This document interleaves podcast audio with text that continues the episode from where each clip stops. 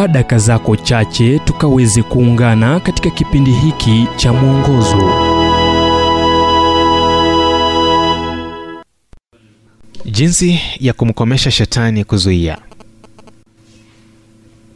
Waefeso 6 mstari wa 13 kwa sababu hiyo twaini silaha zote za mungu mpate kuweza kushindana na siku ya uovu na mkiisha kuyatimiza yote kusimama muuaji wa kikatili aliyejulikana kama mwindaji kimya alipokuwa huru katika maeneo jirani nasi taa za kutambua chochote kinachosonga zilitokezea kwa ghafula vibao viliwekwa kwenye madirisha na wale waliokuwa na uwezo walisimika kengele za kutoa tahadhari. Shetani kama mwindaji kimya huchukua zaidi ya fungu lake la waathiriwa. Je tuishi tukiwa na hofu ya mashambulizi yake la hivyo tutajibuje kutokana na njia zake za kijanja? Mwanzo kuwa na ufahamu. Hapo ndipo andiko linapokuelezea mengi kuliko nilivyo na wakati wa kuyataja likikupa ufahamu zaidi kuhusu madhumuni yake mbinu zake na kazi zake. Kuwa macho. Hii ina maana kuwa unakuwa mwangalifu. Unapoona maswala ambayo yameshutumiwa pakubwa na andiko yataji yalivyo dhambi. Chukua tahadhari. Usimpe hata nchi moja ya eneo. Hiyo ni sehemu ya shauri la yakobo kuhusu kupinga. Fahamu kuhusu kinachokuja nyumbani mwako kwenye televisheni mtandao sinema unazotazama na aina ya burudani unayojihusisha nayo.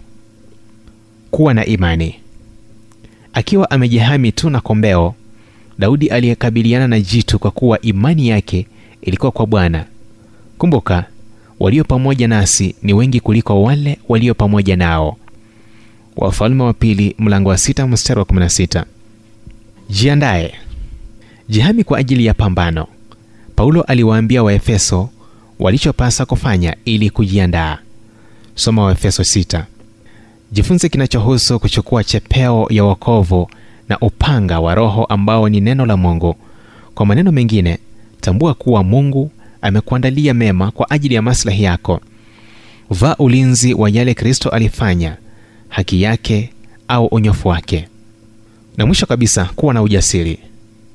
Hifadhi yako kuu ni nguvu za roho mtakatifu ndani mwako. Hii ina maana kuwa kujisalimisha kwa kusudi la mungu kwa maisha yako na kumwacha awe bwana. Kumbuka pambano si lako bali la bwana. Hilo ndilo linalojalisha ujumbe huu umetafsiriwa kutoka kitabu kwa jina strength for today and bright hope for tomorrow kilichoandikwa naye dr harold sala wa guidelines international na kuletwa kwako nami emmanuel oyasi.